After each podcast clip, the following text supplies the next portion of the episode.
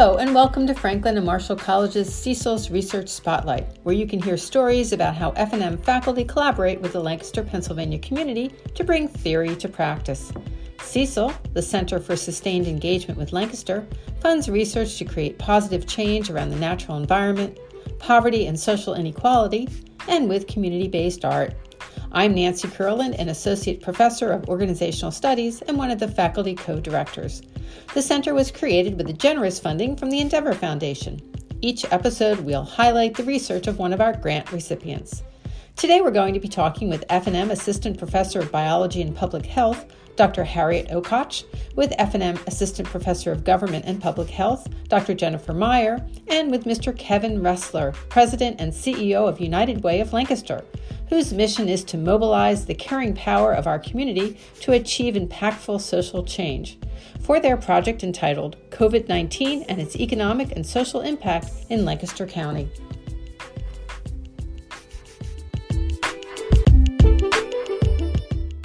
Welcome, Harriet and Jen and Kevin. Thank you so much for joining this podcast. Hello. Kevin, thank you for having me. Hi. Okay, thank you. So I am I wonder Harriet if you would start off by telling us about the project and how you and Jen became involved with United Way. Um, I'm actually I think I'm going to pass that on to Jen. Jen, do you want to lead that? Sure. Um, so as far as we remember um, the project actually originated between CSEWL and Kevin. They had a series of conversations and sent out a call for uh, faculty involvement on impacts of COVID 19 in Lancaster. Uh, Harriet, Jen, me, and Emily. uh, Emily Marshall's in sociology and also public health faculty. The three of us are all all wanted to study the health and economic impacts of COVID 19. Um, and then we were later joined by Wei Ting Yen, who's in the government department, and Jesse Cox in Spanish. And they also had interests, Wei Ting in the economic impacts of COVID 19, and Jesse in the impacts on English language learning. So then, through the generous funding of CSEWL and United Way, we got to work and we met with 12 community organizations to design a survey that um, answered the questions that those organizations were interested in learning. And what we think sets this particular study apart is that there's lots of surveys at the national level on the impacts of COVID 19, but we really wanted to look at our local level. Lancaster County doesn't have a public health department, which has made um, the policy response to COVID 19 um, pretty fragmented. And we wanted to be able to sure that be sure that our survey could inform this localized policy context. Thank you so much for that, Jen. I'm going to turn over to Kevin now and let him fill in how he became part of the project because I know that it was through conversations with the center. And then uh, we'll go back and talk about more of the details of the actual project.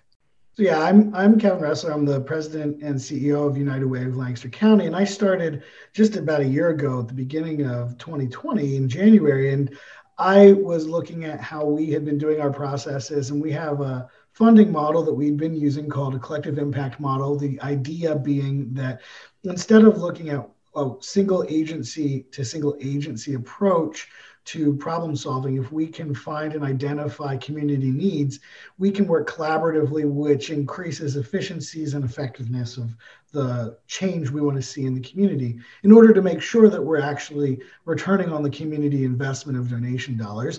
We, of course, want to track and monitor statistics and, and data. And we had for years partnered with Franklin and Marshall College to do some of that work. When I saw the pandemic beginning to happen, I realized that there wasn't a lot of people modifying the data tracking. So much of our data tracking is based off census in modern America across the board. And that's, of course, trailing data. And so that concerned me that decisions were being made without looking at current and predictive future data.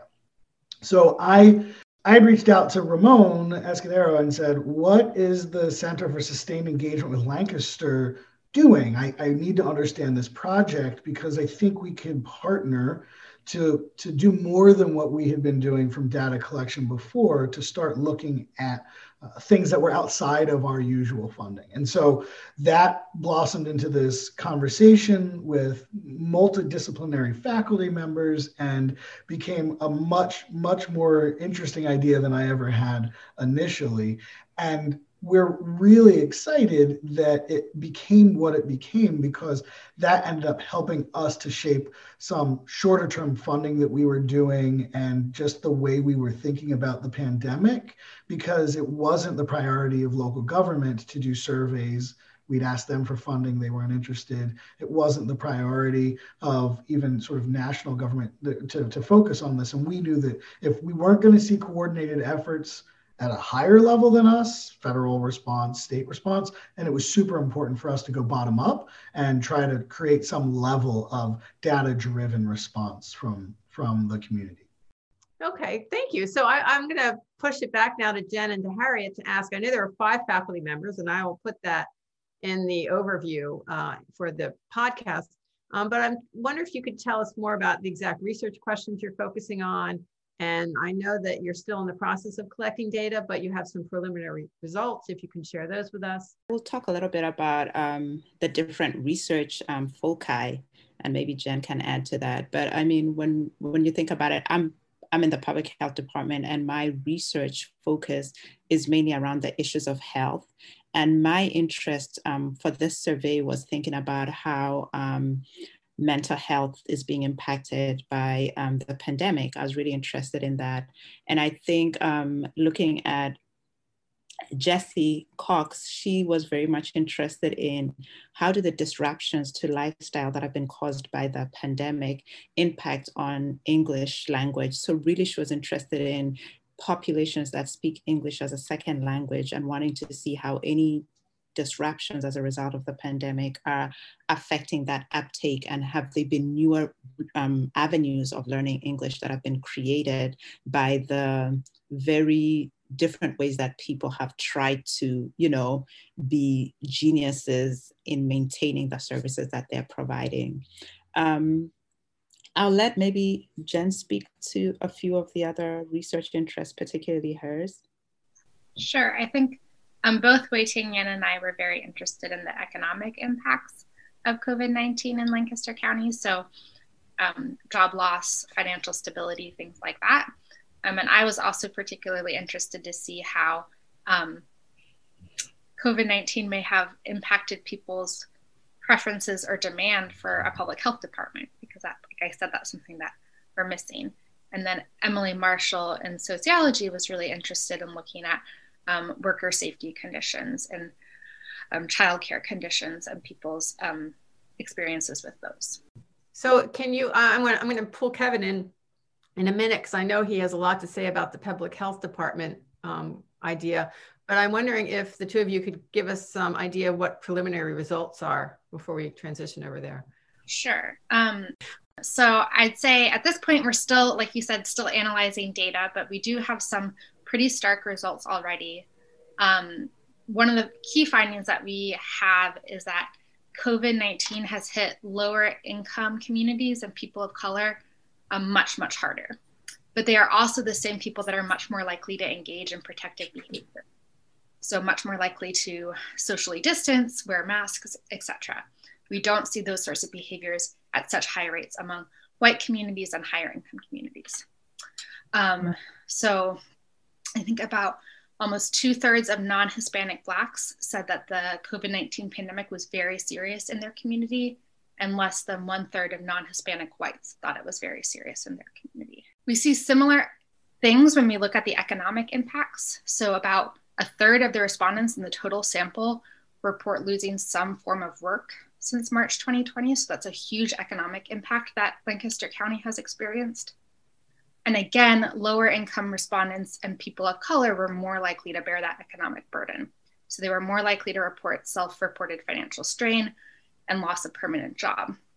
And then about one in six of our lowest income respondents were very concerned that they would lose their job in the next three months, which indicates that this job loss, this economic burden isn't done in Lancaster County, it's ongoing. So those are some of our key results. Um, we also, I'll let Kevin talk about public health department. Um, and I'm excited to talk to him about those results too. But we also found that there's very, very high demand for a public health department in Lancaster, that people um, recognize that this is something that we need here. So, Kevin, if you will, tell us about this vision for a public health department and what's lacking currently in Lancaster. Yeah, so you know, public health departments in the state of Pennsylvania have been around in various forms since the eh, 50s or so. Um, we saw an uptick in the 70s, and then uh, hasn't been a whole lot of new ones started since then. But you know, there's a lot of counties in Pennsylvania that do have public health departments, particularly the larger ones.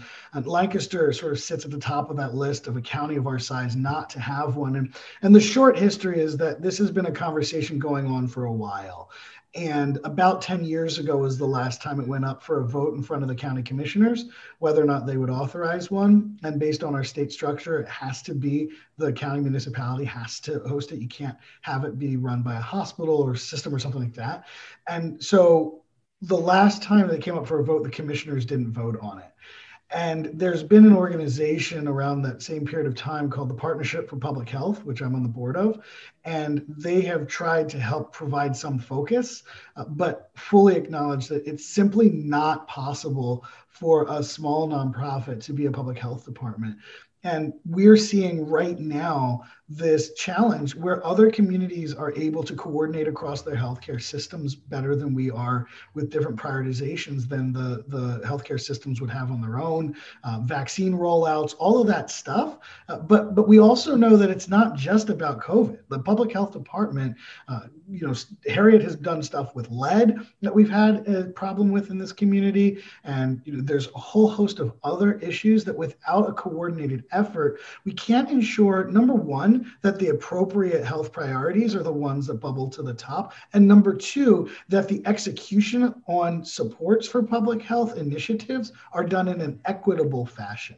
It's really important for us to understand that our country has not been based from its origins on equality. We know that, right? But even in the ways in which we've improved, think of civil rights era, think about things like but the equal, you know, the, the Plessy versus Ferguson, Brown versus Board of Education, um, you know, the, the sense of equal as if that's justice. But that's not justice. Equity is justice, taking into consideration historical iniquities uh, or the lack of opportunity currently for for groups to access or or to participate in certain things. And so a public health department is able to balance the way government traditionally thinks, even in schools today, about equality as an objective. And a public health department can come in and say, yeah, yeah, we hear what you're saying, but equity is our goal here, because that is going to be necessary to solve the problem in the most efficient, effective, and just way.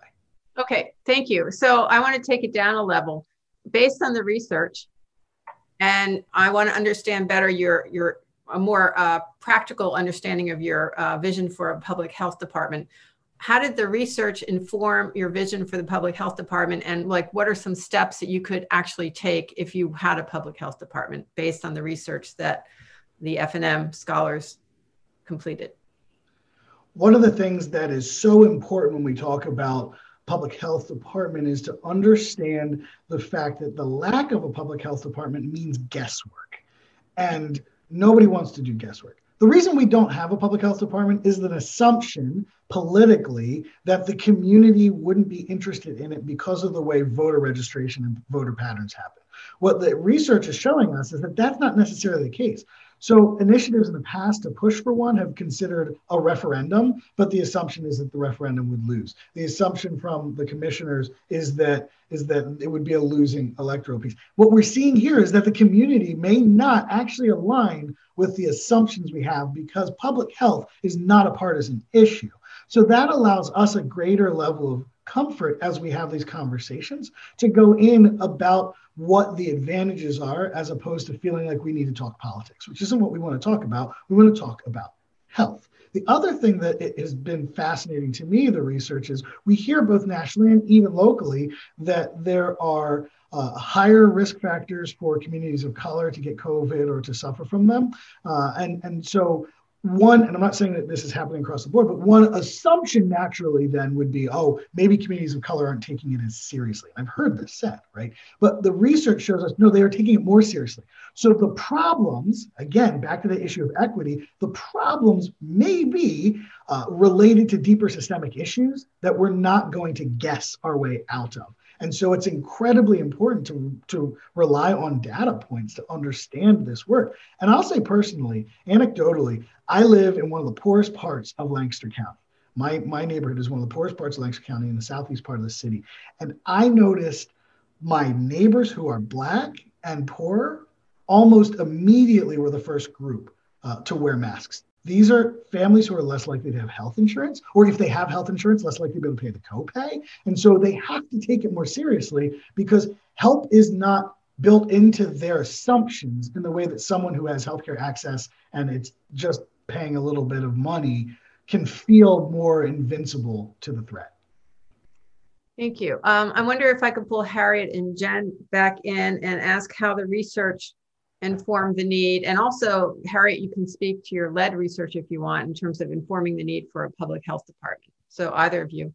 We did consider that as um, we structured the experiment to find out the demand for public health. We actually did, we set it up as an experiment and we wanted to see would people support um, a public health, would they show demand for a public health department if we mentioned COVID only, or should we also pick another condition that has been existent in Lancaster and people are aware of and see if that subgroup of people who were given what we call the lead treatment, so we asked questions about their demand for a public health department given the prevalence of lead poisoning in Lancaster. And what was interesting to find was that both groups, those who did get the COVID um, 19 experiment and those who got the lead poisoning, were equally um, in support of a public health department. And so I think, uh, and I'll, I'll let Jen speak more to that, but I think it's, it's important to realize that this demand is not just as a result of COVID 19. And that had we done something like this earlier, we would have had the department in place now, and that would have done all the coordination for the different responses um, in terms of where do we put the testing sites? How do we communicate? I mean, a public health department is tasked with very important things like um, health promotion, health communication, how do we make sure that everybody's getting this information and not just getting it, but getting it at a level that they can comprehend? So if it's written material, are we sure that it's at the grade level of our population? If it is media, do we know that what percentage of our population has access to that type of media? And if they don't, how do we reach them? So these are the type of nuanced things that maybe we don't think about as we think about a public health department, but really, really important to understand the communities they are working with and understand how to package messages um, for them. So even with a homeless population, how do we address the COVID-19 pandemic in a homeless population?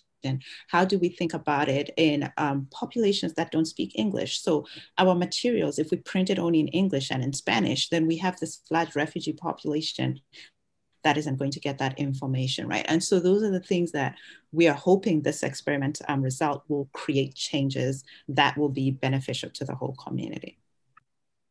I have two questions. Uh, so I'm curious, what do people understand a public health department is? Um, Harriet, I really appreciate the way you fleshed that out. I'm, I'm curious if people have a common understanding of what it is.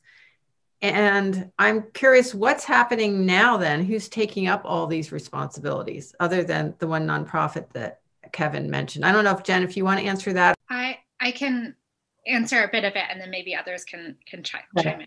Thank you. Um, yeah, so um we didn't ask questions about their understanding of a public health department. We gave them that information as part of the survey, part of the experiment that Harriet referenced. So we gave information. These are the typical things that a public health department would do, and um, then use some techniques to elicit their demand for a public health department.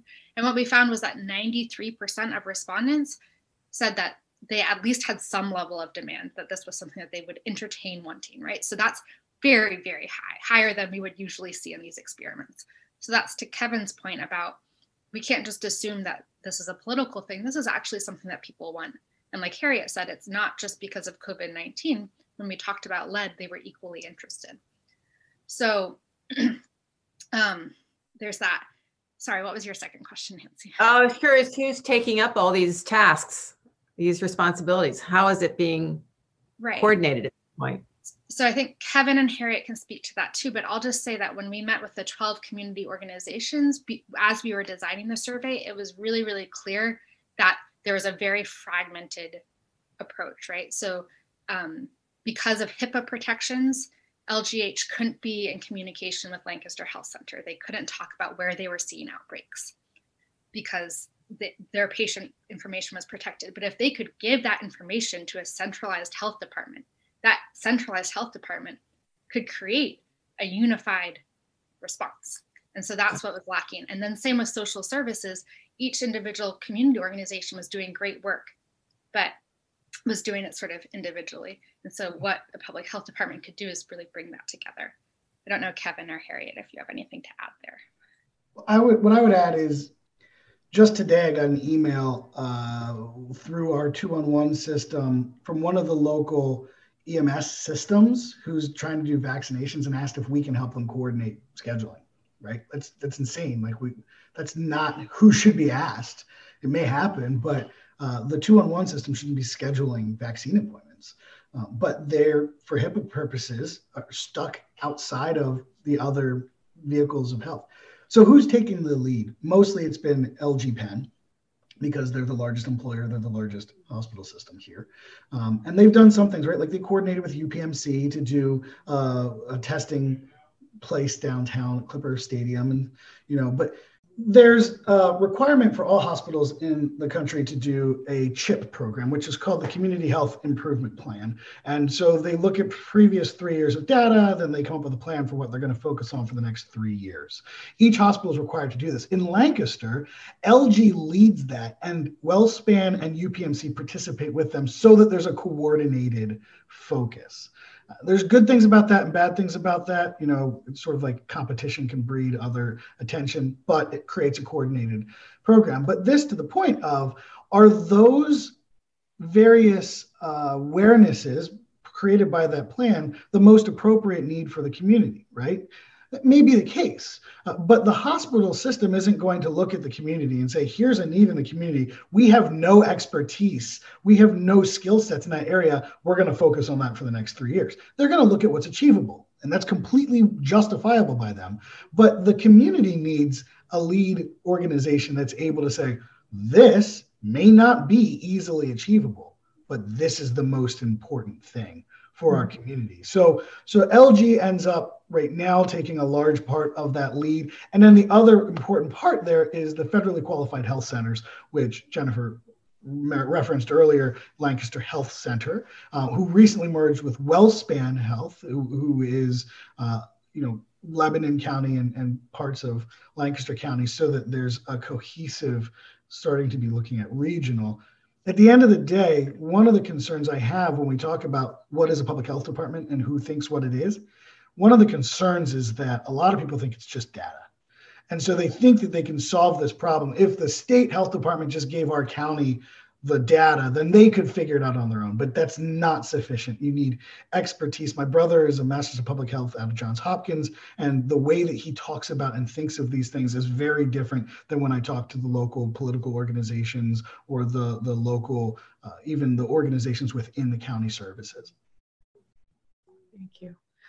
So, what are your next steps? I mean, before before maybe we talk a little bit about the next steps, I would like to acknowledge that um, this project has really been great in um, creating great collaborations, um, collaborations um, between community members and academic, you know, partners. Um, it's also been really great in terms of, so I think Jen said this, we spoke to 12 community members, partners. Some of them we had had relationships with them before, and some of them we hadn't. So the Center for Sustained Engagement with Lancaster introduced us to these new partners. And so just creating those new relationships is great. And I can already tell you that um, two of the faculty have since invited some of these new partners into their classrooms to when they teach, right? And that gives us this opportunity, which is really great to expose the students to people who are working in the community so that students are just not learning theoretically, but also understanding what is happening in their communities, how they can be involved in the communities, and creating that um, lifelong way of thinking and not separating the academics from community. So I think that's one great thing that's happened. Um, the other thing is just strengthening collaborations within the academics, right? So faculty members, some of us in the group had worked together, and some of us it was our first time to work together. You know, with especially with with Jesse Cox, who's from the Spanish department, like just a different type of collaboration. And working with people from different disciplines always lets you see a different way of thinking a different way of um, different perspectives and organization. So that's been um, really great. And i think the last thing that i want to talk about is how even though we are all at F&M as faculty, we had this great opportunity to also work with the Center for Opinion Research. And this is a group that periodically um, you know, has polls going on. So it was great working with them because since they're in the F&M system, they understand the procedures and processes that we needed to get this research and project going. But also because they've done a lot of work with the communities, they were trusted in the communities, and that really helped advance the pace at which we were working. Um, so I think we have to give credit to the benefits of a collaboration as can be felt both by the community but also as us individual faculties. And i don't know if kevin you want to add anything to that but i just i found it to be really great. And i should also say that in our project as we're working with communities that um, speak English as a second language, we've had the opportunity to actually engage um, and pay interpreters, um, people who can help make sure that the voices of those people who speak English as a second language are heard as we think about the different impacts of COVID 19 in the community. I would, I would only say that, you know, I talked earlier about our collective impact partnership model as a funding model, but it's also the work. It can't just be the funding. It has to be who's invited and who's involved beyond who gets money for for a specific project. And this is a prime example of how that work becomes more effective by working across lines and with different partners and being able to look and say, okay, what, what questions do you find valuable? The, the way that that question is approached or, or asked is that speaking to your local community is as excellent as the ac- academicians are in this process, they still don't have expertise in that particular community. Um, and as aware as I may or may not be in a variety of things from our partnerships, I'm not as aware as the partner is. And so being able to work in this way is just, again, proof of the effectiveness and efficiency of working through collaboration.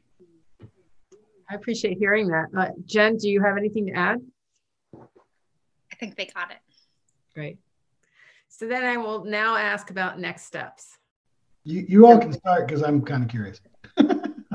um, we well, we're currently disseminating results. Um, we're trying to analyze the data as fast as we can. So we're disseminating results to community organizations. We hope to disseminate them to the mayor's office and the county commissioners um, as, as, soon as we can. Um, and then we are about to launch a second wave that's planned for February. And that's going to allow us to have um, an understanding of how these conditions have changed over time. So if one in six low income respondents were concerned about losing their jobs three months ago, we can see if that concern has has come to fruition, right? We can see how things have changed over time. Um, and then the the other thing that we're really interested in getting at with the second wave is attitudes about vaccination. So maybe I'll let Harriet speak to that a little bit. Okay, so I think in the first um, wave, because we didn't have um, the vaccine yet, we simply asked questions about people's willingness if a vaccine became available how willing would they be to take it? But now that the vaccine is there we thought it would be great to add some questions about attitudes about vaccines. And we really feel like getting this data will help us as we think about how do we equitably distribute vaccines to all different groups you know? Um, I think in the first wave, 32% of respondents said they would not be willing to get a vaccine. And that was before it was developed. So we would want to see whether that has changed and then more nuanced, like within different subpopulations, what does that um, uptake look like? And more importantly, what are the attitudes around that? And I think I also would like to add that um, our next steps in disseminating this information is that we are interested in, you know, sharing the research with community members who helped us, um, you know, set up questions. And we got an email from LGH um, last week, and they were writing a proposal for vaccine education. So they're putting in a proposal, they're applying for some funds, and they want to do vaccine education.